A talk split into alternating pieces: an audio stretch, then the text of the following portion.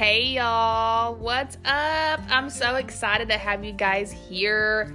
Oh my goodness, like I cannot get over it. For this very first episode, I just wanted to introduce myself to everyone who may not know who I am. A lot of you may know me from Stepmom TikTok, and if so, then hey girl.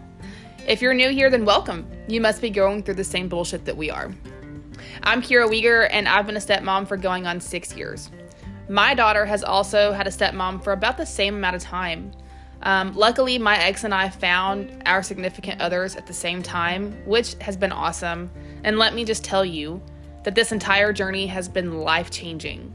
And it's definitely opened my eyes to a lot of things. It's definitely given me a different perspective on being a parent, being a mother, being a stepmother.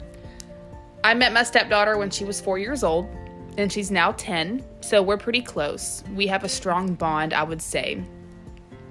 The most challenging aspect of being a step parent, personally, is dealing with the toxicity of the high conflict ex.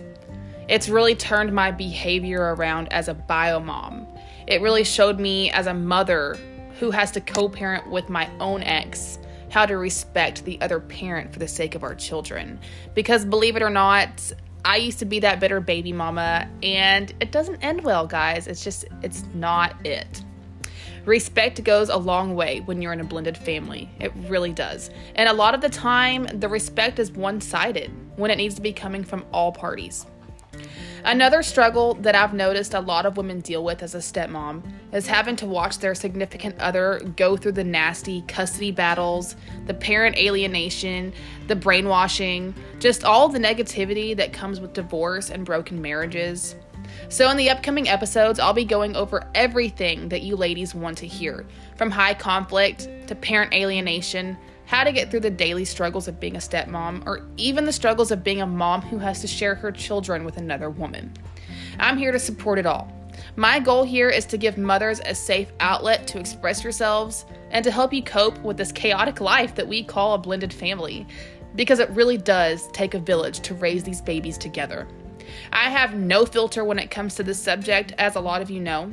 So if you're offended by curse words or the fact that I call out bullshit when I see it, this may not be the podcast for you, and that's okay. If you're here for it all, I'm so glad to have you. If there's anything specific that you'd love to hear on Blessed and Blended, feel free to DM me on Instagram or TikTok. I'd love to chat about it. Until then, stay blessed, sis, and I'll see you next time.